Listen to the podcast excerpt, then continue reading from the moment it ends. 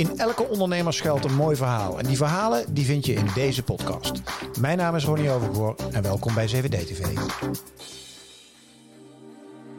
Hij is oprichter van Skins Cosmetics en groeide van één winkeltje in de Amsterdamse negen straatjes naar een bedrijf met zo'n 20 winkels en 200 medewerkers. Recent stapte een private equity partij in als meerderheidsaandeelhouder en is het tijd voor een nieuwe fase met nog meer groei. Een gesprek dat ik maak in samenwerking met Marklink. Welkom bij CVD TV. We zijn afgelopen jaar uh, net iets over de 40 miljoen uh, geëindigd. We zitten nog niet in Maastricht, nog niet in Utrecht, nog niet in Den Bosch, nog niet in Antwerpen. Duitsland is voor ons echt wel de grootste groeimarkt heel dicht bij huis. Filip Hillige, van harte welkom. Dank je. Ik zeg oprichter. Moet ben ik zeggen? oprichter, uh, ja, stel ik dus altijd. Dus ja, van ja, de oprichters, hè? Ja, ik ben ooit met z'n tweetjes begonnen. Uh, ja, in de negen straatjes in Amsterdam uh, als heel klein bedrijfje, uh, letterlijk met twee man en een halve visagist. Ja.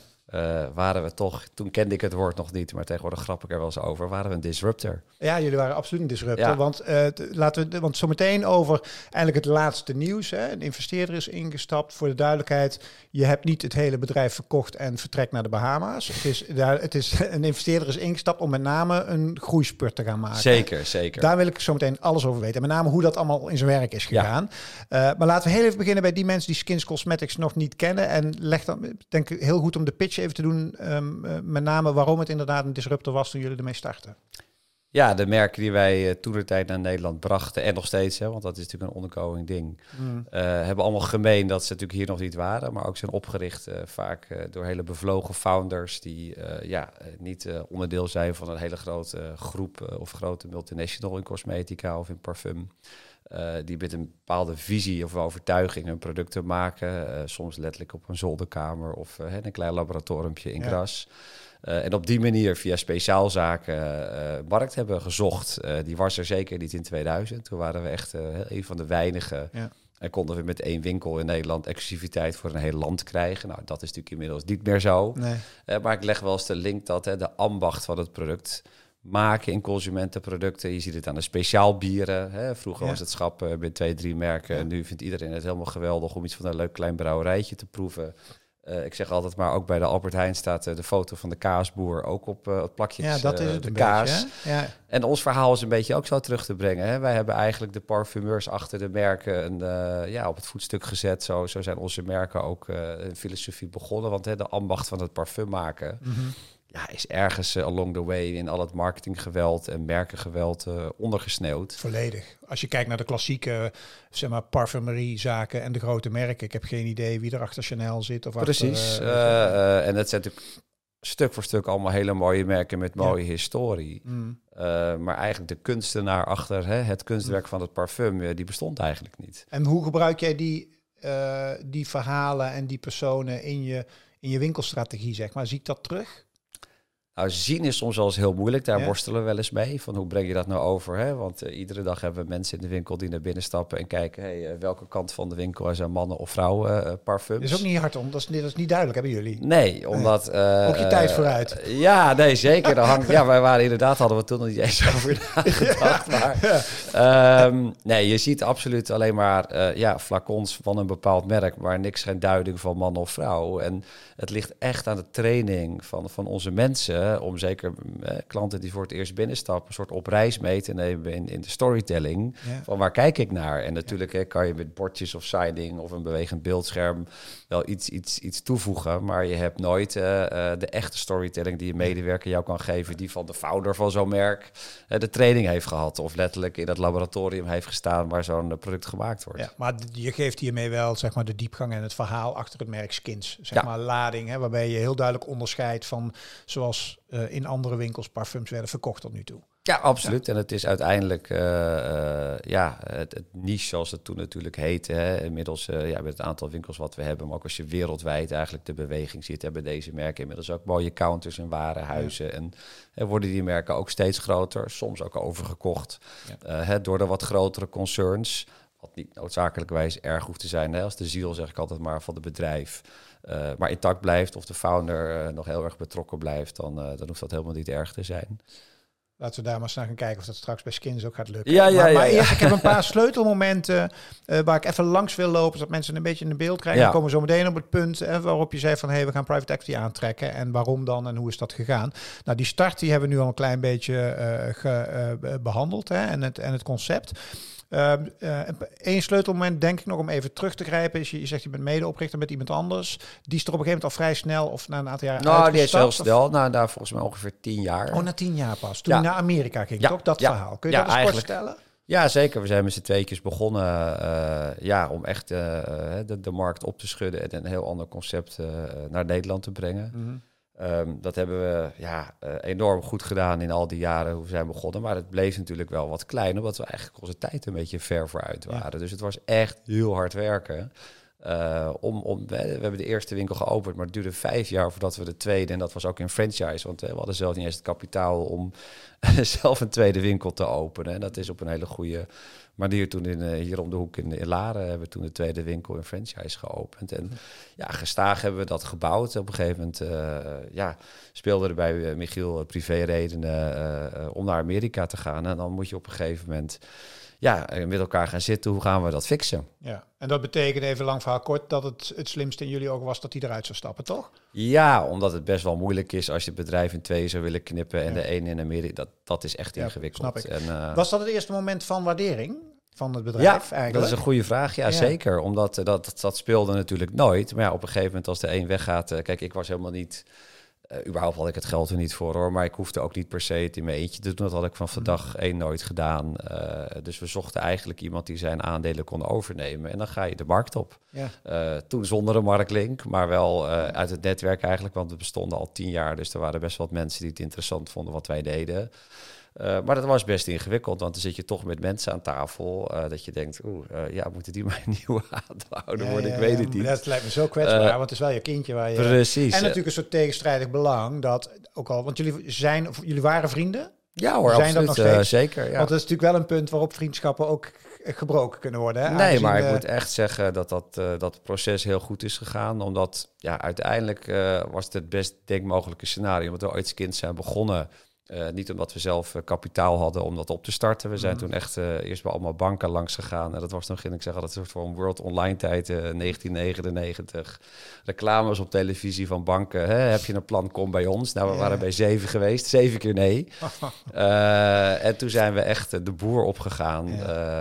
Ja. Ook eh, zo'n mooi woord. Helemaal een angel investor te vinden die eigenlijk in ons plan, maar ook vooral in ons persoonlijk geloofde. Ja. Eh, die hebben we toen en gevonden. die heb je gevonden. Eh, ja, en de familie Groeneveld. En eh, ja, toen we uiteindelijk een bankfinanciering konden krijgen, is meneer Senior uiteindelijk uitgestapt, maar altijd als een commissaris en een soort vertrouweling van ons aangebleven. Daar Ja. gingen we altijd een paar keer per jaar toch mee eten en de business update, een stukje advies.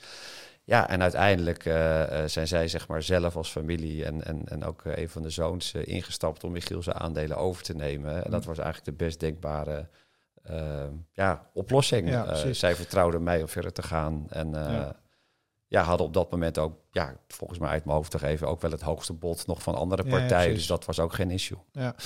Toen ben je, eh, zeg maar, door gaan groeien. Gestaag, laat ik het maar zeggen. En er zijn in de loop der jaren zijn er aandeelhouders, want laat ik zo zeggen, die groei heb je niet helemaal zelf gefinancierd. Nee, nee ook dat is altijd. openen. kijk, wat wij doen is enorm eh, kapitaalbehoevend. Eh, Ja. hè, onze winkels die wij bouwen, ja, ik zeg altijd maar, zijn niet simpel een paar glazen plankjes aan de muur. Daar willen we echt wat neerzetten. Dus Ja. die, dat zijn enorme investeringen die soms wel tien jaar over doen om terug te verdienen.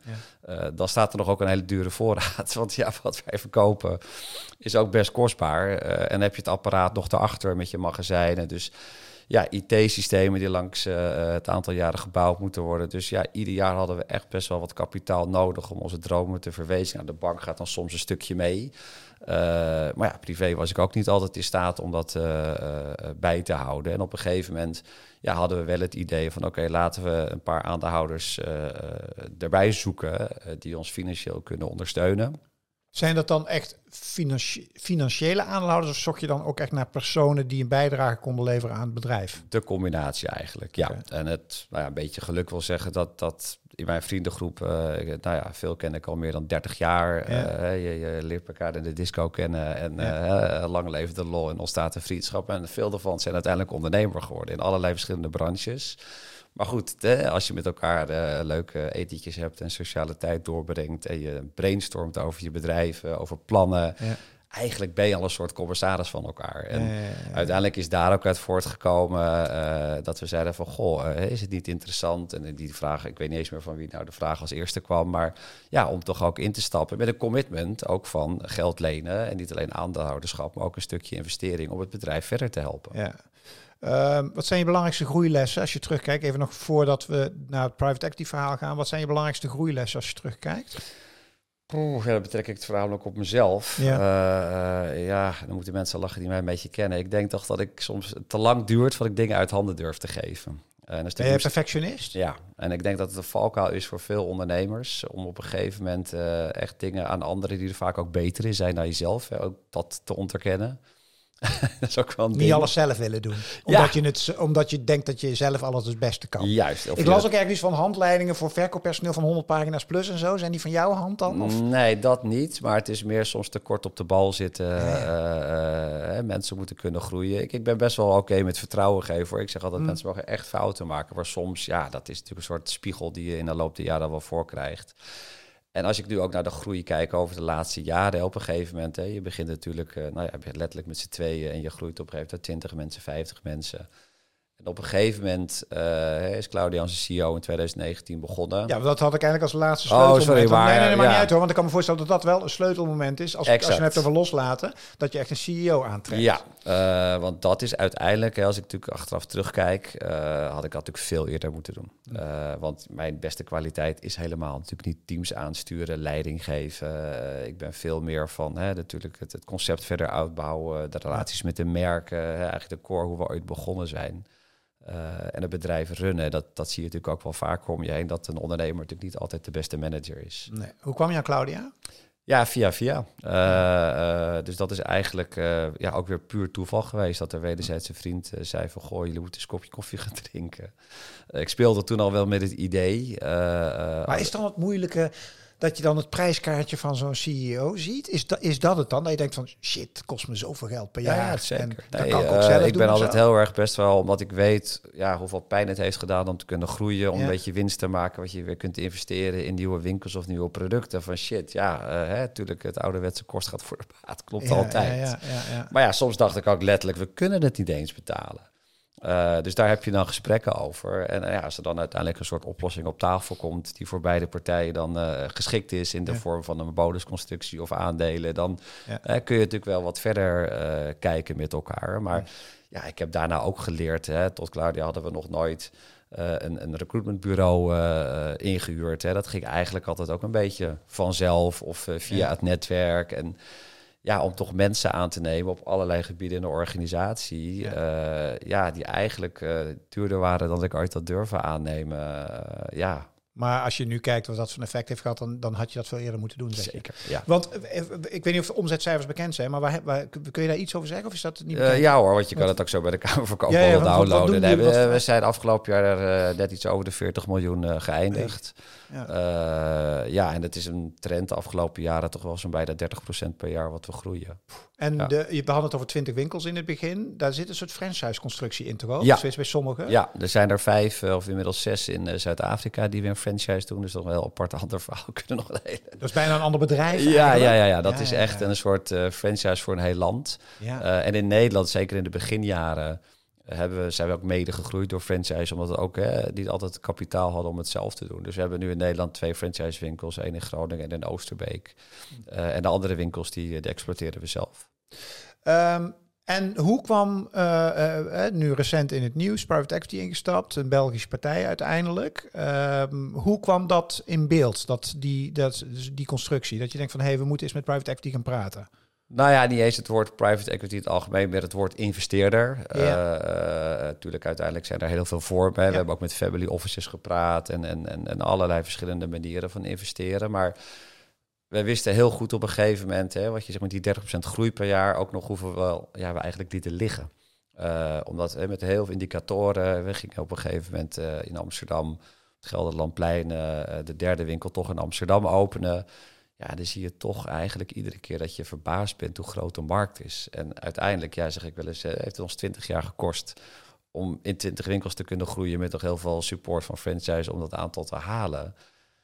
Ja, maar als ik nog één winkel per jaar, eh, ja, ik ben de 53, dan ben ik dik in de 70. Ik Schiet niet ben op. toch heel ambitieus, Ja. eh, zeker omdat de kans er in de markt ligt om sneller te groeien. Maar dan hebben we het over world dominance eigenlijk, of niet? Als je, als je droomt. Nou, laten we bij Europa beginnen. Ja, Hè? ja, maar, eh, maar Europa dominance hebben we het wel over. Ja, ja, absoluut. Eh, en dat kun je niet zelf financieren, dus dan ga je nadenken over investeerders. Nou, ik zei net al, we maken deze aflevering samen met Marklink. Was dat een partij die je al kende? Heb jij meerdere partijen uitgenodigd? Wa- waarom kwam je bij zo'n partij? Ja, nou, door de loop van de jaren, hè, omdat wij toch wel opvielen in het nieuws en dat we toch iets doen, hè, omdat retail toch eh, over het algemeen de laatste jaren natuurlijk heel slecht is. Ja. Eh, wij altijd de positieve uitschieter waren, ook natuurlijk, hè, want cosmetica, ja, de markt zelf groeit maar heel klein, een beetje met de inflatie. Dus hè, we outperformen de markt enorm.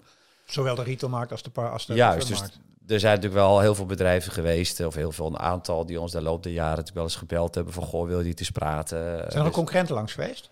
Nee, dat niet. Maar we hebben wel eh, natuurlijk ja, kopjes koffie gedronken met partijen die gewoon geïnteresseerd waren om te investeren. Eh, dan ga je toch nadenken van, goh, eh, hè, kunnen we het op eigen kracht blijven doen? Eén winkel per jaar, een beetje met hulp van de bank, een beetje hulp van de, de eigen investeerders.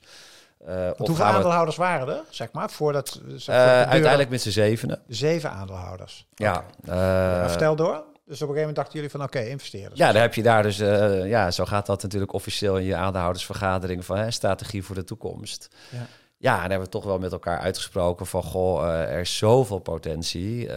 ja, we moeten iemand erbij halen. En toen was nog niet duidelijk van, oké, kunnen de aanhouders dan blijven zitten? Gaat iedereen een beetje verwateren? Of wil zo'n partij zo'n groot stuk eigenlijk van de taart dat mensen weg moeten? Dat was toen helemaal nog niet duidelijk. Hè? Dus eigenlijk pas gedurende het proces eh, is dat weer naar voren gekomen dat je toch merkt van hè, partijen die willen instappen, willen toch zo'n groot deel van, van zeg maar de taart.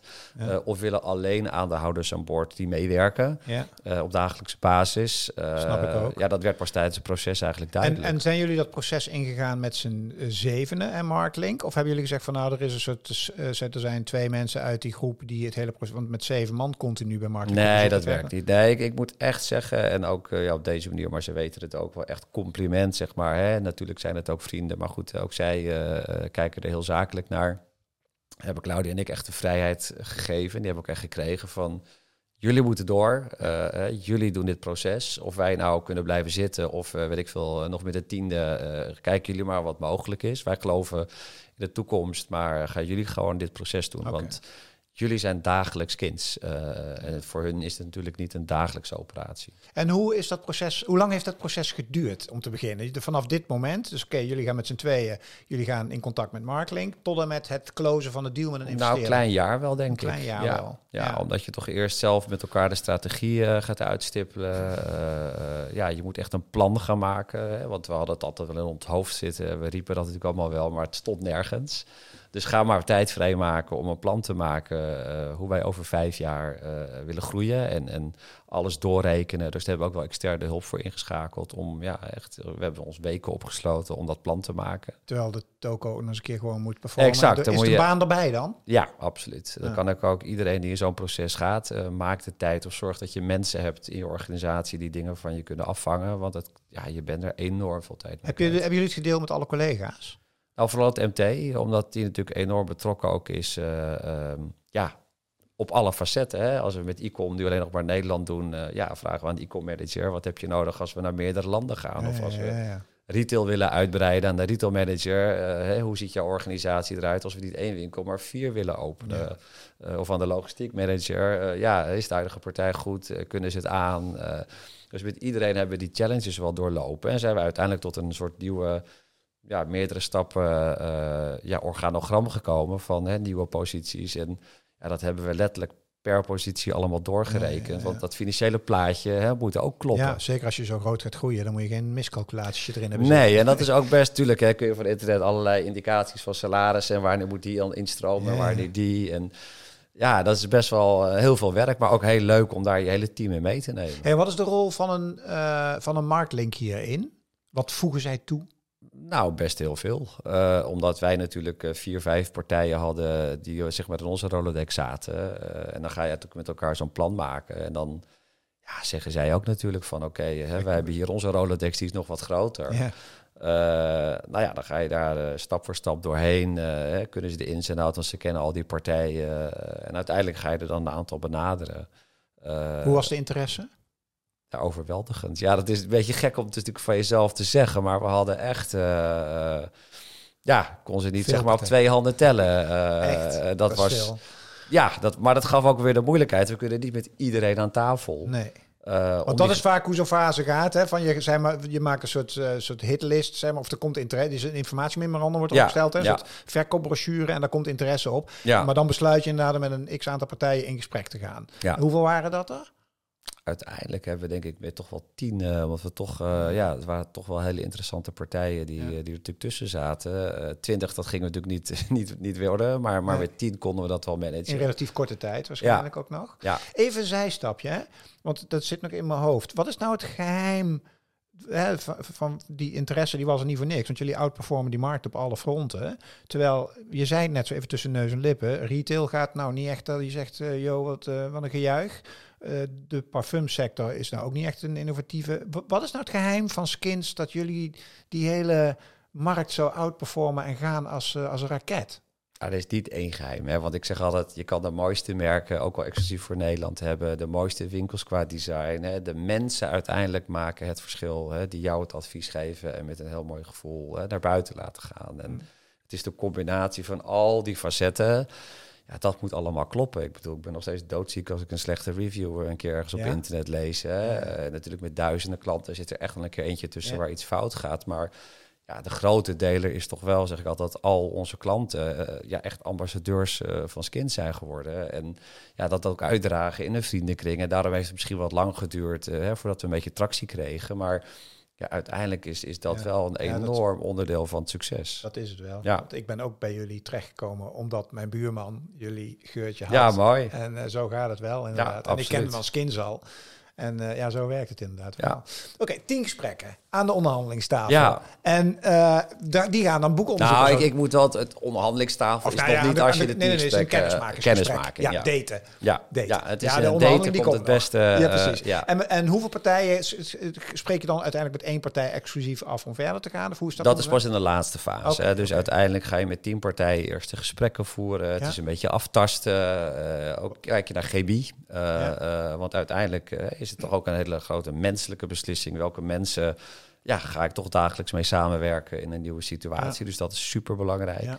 Eh, en het leuke is natuurlijk dat na zo'n gesprek hè, de mensen nog enthousiaster naar buiten lopen dat ze al naar binnen kwamen. Dus dat is niet wat je uh, afdwingt of wat je doel is, maar wat heel leuk is dat als, als het gebeurt. Hmm. Als je het ziet gebeuren. En uh, ja, maar dat maakt het alleen nog maar veel moeilijker. Ja. Hetzelfde als je sollicitatieprocedure volgt. Je hebt tien kandidaten, en je hebt tien leuke gesprekken waar mensen heel leuk en blij naar buiten lopen. Dat je denkt, oh jee, en nu? En nu. Maar ook nog eens een keer kan ik me voorstellen. Kijk, bij een kandidaat is het nog in zoverre een stuk simpeler. Je hebt een functie die moet worden ingevuld. Ik kan me ook nog voorstellen dat in die gesprekken verschillende soorten van constructies naar voren kwamen. Ja, hè? Ik kan me voorstellen de ene investeerder zegt van, ik wil gewoon die hele, jullie moeten er allemaal uit en we gaan dit doen of we gaan. Nou, er was er niet één die zei je moet er allemaal uit. Want het was op zich uit ons IM denk ik wel duidelijk. Hè? Claudia en ik gaan echt door en afhankelijk kan, hè, flexibel, wat dan eventueel wel of niet mogelijk is met de bestaande ja, aandeelhouders. Dat was wel het uitgangspunt. Ja, ja, absoluut. Dus, dus dat uh, was wel duidelijk vanaf het begin. En wat is de structuur die er uiteindelijk is uitgekomen?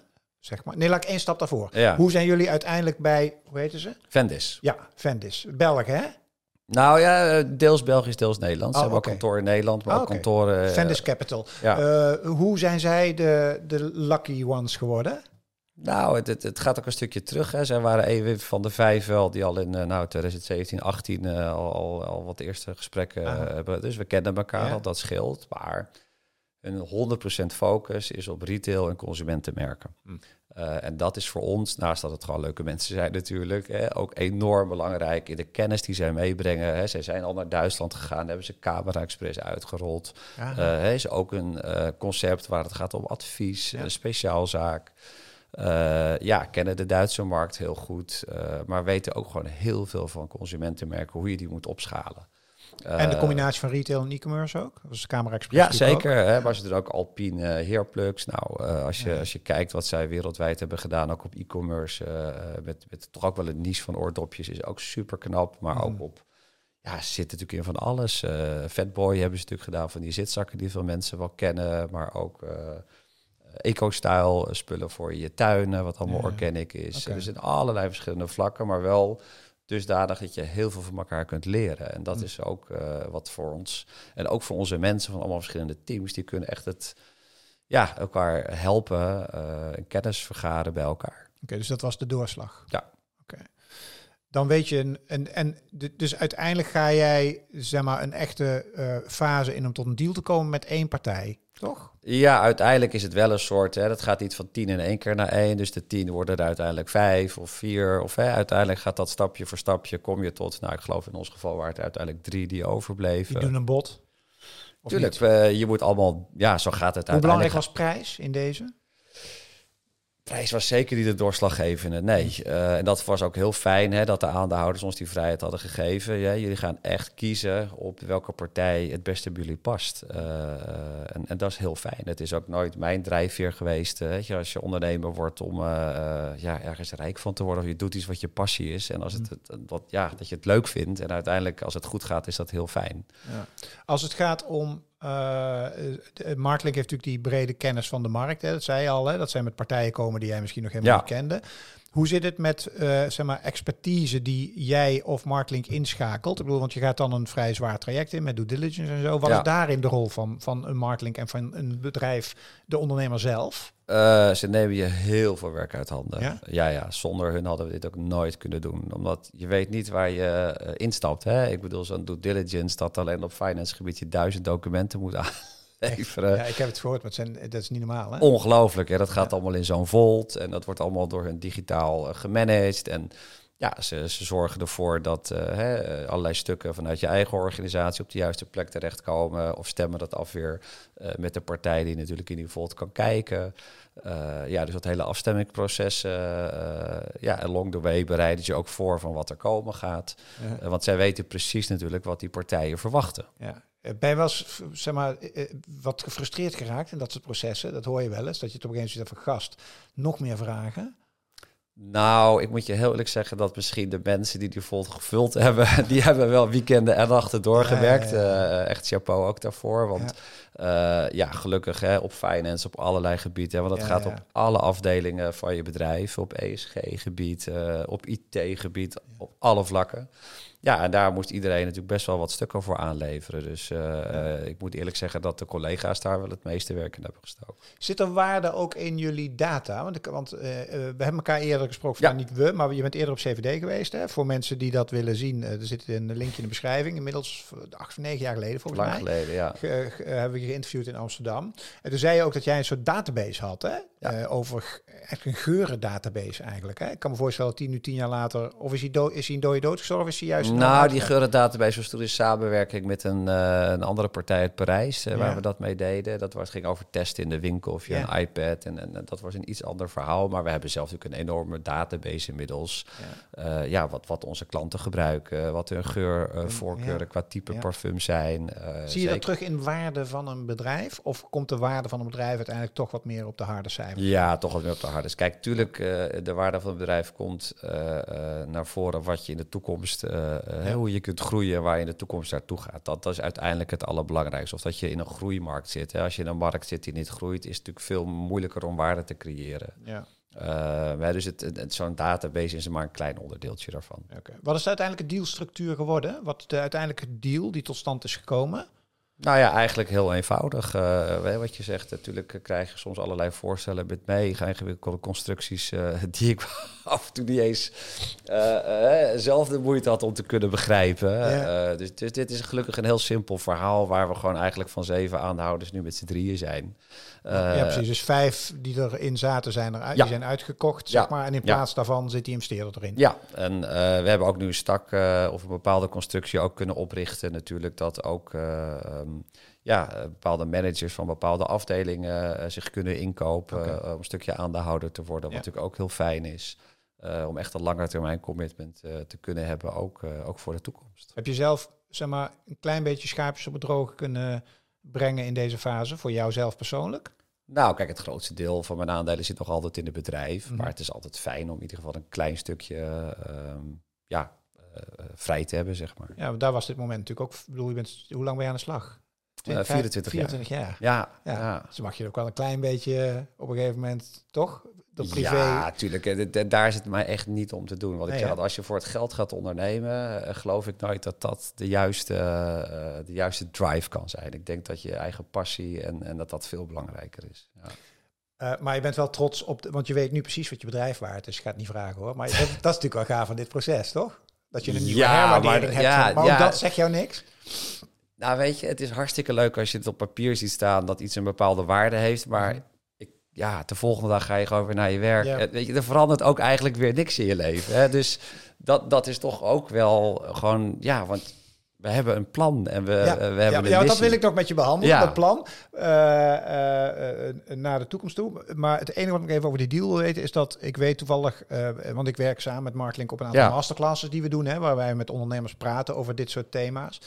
Uh, en uh, zij, een, een veel voorkomende dealstructuur die zij doen is wat zij noemen de pre-exit deal. Hè? Dus dat een investeerder aan boord stapt, uh, maar heel duidelijk een plan heeft om zeg maar, met hun geld heel hard door te groeien, maar dan wel degelijk een plan heeft om over een x aantal jaren, weet ik veel, drie tot zeven jaar, nog een keer een exit te maken. Hebben jullie daar afspraken over gemaakt? Of? Nou ja, kijk, we weten allemaal hè, dat, dat uiteindelijk hè, veel private equity partijen uh, voor een x-tijd erin zitten om een bepaalde groei door te maken. En inderdaad, dan dat zij weer een exit maken. En dan zou een andere partij waar het dan weer beter bij past, uh, of een strategische partij, uh, prima een, ja, een nieuwe eigenaar dan kunnen zijn van de aandelen van Vendis. kijk, ik ben zeg altijd, ik ben geen serial entrepreneur. Hè. Dit is mijn leven, mijn passie. dit is wat, ik kan ook niks anders. dit is wat ik doe. Nee. Ja, en dit blijf ik tot mijn pensioen doen. Uh, en ik kan ook me moeilijk voorstellen. Nou, mijn opa heeft geloof ik tot zijn tachtigste gewerkt. Uh, ik geloof dat als je helemaal niks doet, word je heel snel oud. Uh, dus ja, ik zie de, denk dat ik altijd wel iets in deze branche zal blijven doen tot de lengte vandaag wel. maar de komende jaren ga je hard aan de bak met skins. Nou ja, ik ga vast tegen mijn vrouw van ik ga de komende jaren harder werken dan ooit. Ja, ja nee, zeker. Want, want we kunnen... gas erop, zeg maar. Ja, letterlijk. vertel eens, wat, wat zijn de plannen? Nou ja, we gaan eerst in Nederland, uh, hè, omdat we gewoon zien, we zitten nog niet in Maastricht, nog niet in Utrecht, nog niet in Den Bosch, nog niet in Antwerpen, uh, Brussel. Dus we hebben echt in Nederland en België echt nog wel wat stappen te maken. Ja. maar dan dient Duitsland zich aan. En Duitsland is voor ons echt wel de grootste groeimarkt heel dicht bij huis. Omdat eigenlijk hè, de, de markt wordt gedomineerd door één, één grote partij. Er zijn wat warenhuizen die het ook hartstikke moeilijk hebben. Dat heb je van de week waarschijnlijk ook nog wat nieuws kunnen lezen over KDW. Uh, en heel veel parfumerie, en ik ken er echt heel veel. Uh, ja, verkopen gewoon de bekende Dior, Chanel en alle merken. En hebben dan één of twee plankjes met merken van ons. Ja. Maar dat is niet hetzelfde. Uh, sterker nog, als je de markt gaat analyseren, dan zijn er bijna geen enkele parfumerie in Duitsland die misschien 10, 15 merken, en we hebben natuurlijk 100 merken in ons portfolio, die al die merken in zijn portfolio heeft. We hebben daar natuurlijk 24 jaar over gedaan. Dus we hebben daar best een hele unieke propositie. Los even nog van de service en de, de beleving, hoe de winkel eruit ziet. Gewoon puur op merkportfolio ja. kunnen we echt iets unieks neerzetten. En dat, uh, ja, daar is echt een enorme kans. Dus je gaat eigenlijk gewoon op Europees niveau, met name Duitsland, de komende jaren keihard gewoon winkels openen. Ja. Heb je daar ook echt concreet, hoeveel ga je er openen op een jaarbasis? Nou ja, kijk, we hadden in ons IM een plan van om misschien vijf of tien te openen. Maar als je echt de markt analyseert en echt op data van hè, uh, waar de mensen wonen, welke inkomensklassen, welke merken van ons waar verkocht worden, uh, dan is er echt kans misschien wel op 75 winkels in Duitsland. Uh, theoretisch ligt die markt er. ja, ik denk niet dat we ze in vijf jaar kunnen openen, maar in ieder geval is dat wel de potentie. Ja, zo. Ja, hoeveel, dus hoeveel, hoeveel, is offline verkoop en hoeveel is online verkoop? Nou ja, natuurlijk uh, spreek het zeker sinds corona voor zich dat online natuurlijk de grootste winkel van allemaal is. Ja, uh, ja en die is een procent of twintig van het geheel. En dat is wel redelijk op zich een soort marktgemiddelde uh, in onze branche. Okay. maar goed, onze online is voornamelijk Nederland. en een klein stukje Vlaamstalig België, omdat ze ja. natuurlijk een winkel ook in Gent hebben. Maar verder, ja, doen we daar nog vrij weinig in Europa. Dus ook daar ligt voor ons nog een enorme kans. Uh, ja, om dat ook groot uit te breiden. En hoe, um, hoe, hoe kijkt eh, de bestaande, zeg maar, de traditionele branche die jij behoorlijk hebt gedisrupt, uh, hoe kijken die naar jullie? Hoe keken die naar jullie en hoe kijken die naar jullie? Hmm.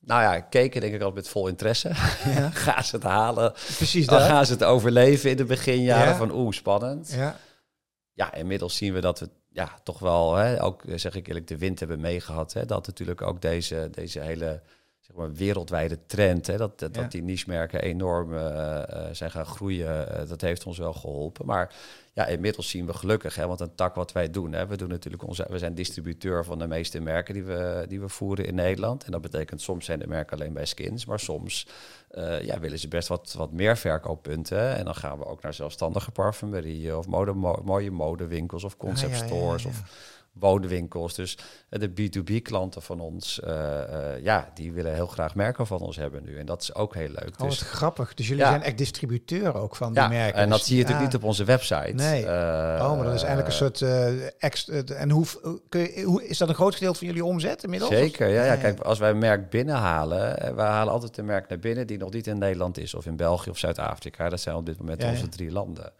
de pitch die wij aan een nieuw merk geven, ja, dat, hebben we natuurlijk ook bewezen. We bouwen jouw merk hè, van nul tot iets. Ja. Uh, en dat doen we of alleen binnen skins, maar als het groot genoeg is, hè, bij Oh, slim. Ja, je wil het uiteindelijk allemaal in eigen hand houden. En de Bijkorf in Nederland is natuurlijk onze grootste partner. Hè. Daar hebben we hmm. mooie counters. Er staat dan niet altijd skins, maar van de aantal merken die wij voeren, er zijn ook allemaal onze eigen mensen die daar werken. Hmm. En die hebben allemaal de trainingen gevolgd uh, in Parijs en allemaal bij die merken zelf. Die die staan echt in die merkcounters. En we zien ook dat dat niet cannibaliseert op uh, de dichtstbijzijnde winkel in Amsterdam, maar dat het echt ja, toch meer bekendheid geeft uh, voor zo'n merk. Want ja, lang niet iedereen weet een skinswinkel te vinden, maar komt bijvoorbeeld wel bij de Bijkorf. Ja. Hey, eh, tot slot, de CEO is in place, die is locked in, dus die, uh, die gaat voorlopig uh, nergens naartoe. Die kan uh, de tanden erin zetten, denk ik zomaar. Ja, dat heeft ze al gedaan sinds 2019, ja, maar het is heel fijn dat we als team door kunnen. Ja, dat is precies dat. Nou, investeerder aan boord, groeigeld aanwezig. Wat wordt jouw verandering als je kijkt naar jouzelf? De komende nou ja, jaren? Het, het, continu eigenlijk wat ik ook net aangaf. Het leren loslaten, de team zometeen echt de vrijheid geven om te kunnen groeien. Uh, en voor mezelf heel erg focussen nog steeds natuurlijk op hè, wat de juiste plekken zijn voor nieuwe winkels. Uh, we hebben inmiddels een mooi team die ook met wat kijk, de nieuwe merken binnenhalen is altijd ons kunstje geweest natuurlijk. Uh, dat, dat gaat door. Hè. Die funnel moet gevuld blijven worden. En die markt is ook groot genoeg nog om juwelen uit de markt. Exact. En dat is soms alleen maar moeilijker. Want iedere dag ontstaan er mooie nieuwe merken overal op de wereld. En het is aan ons om die te vinden. Uh, en naar Nederland te halen. Dus dat doen we natuurlijk inmiddels met een heel team. Hm. Uh, ja, het is geweldig om uh, dat team ook te kunnen ondersteunen met de dingen die zij vinden. ja, om daar betrokken bij te zijn. Ja. Heb je zin in? Mega, ja.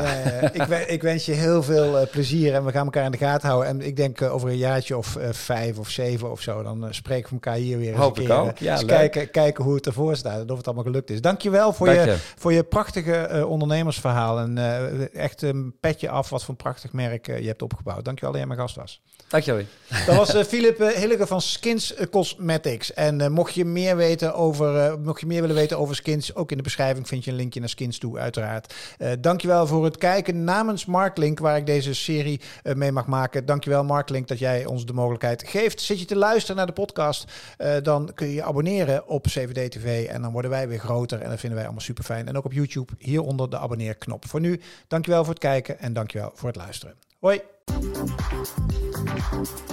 Lijkt het je nou leuk om zelf een keer gast te zijn op CVD TV? Of wil je met je bedrijf misschien wel samen met ons een hele serie gesprekken maken over een bepaald thema bijvoorbeeld? Kijk dan naar de mogelijkheden op cvdtv.nl/slash samenwerken.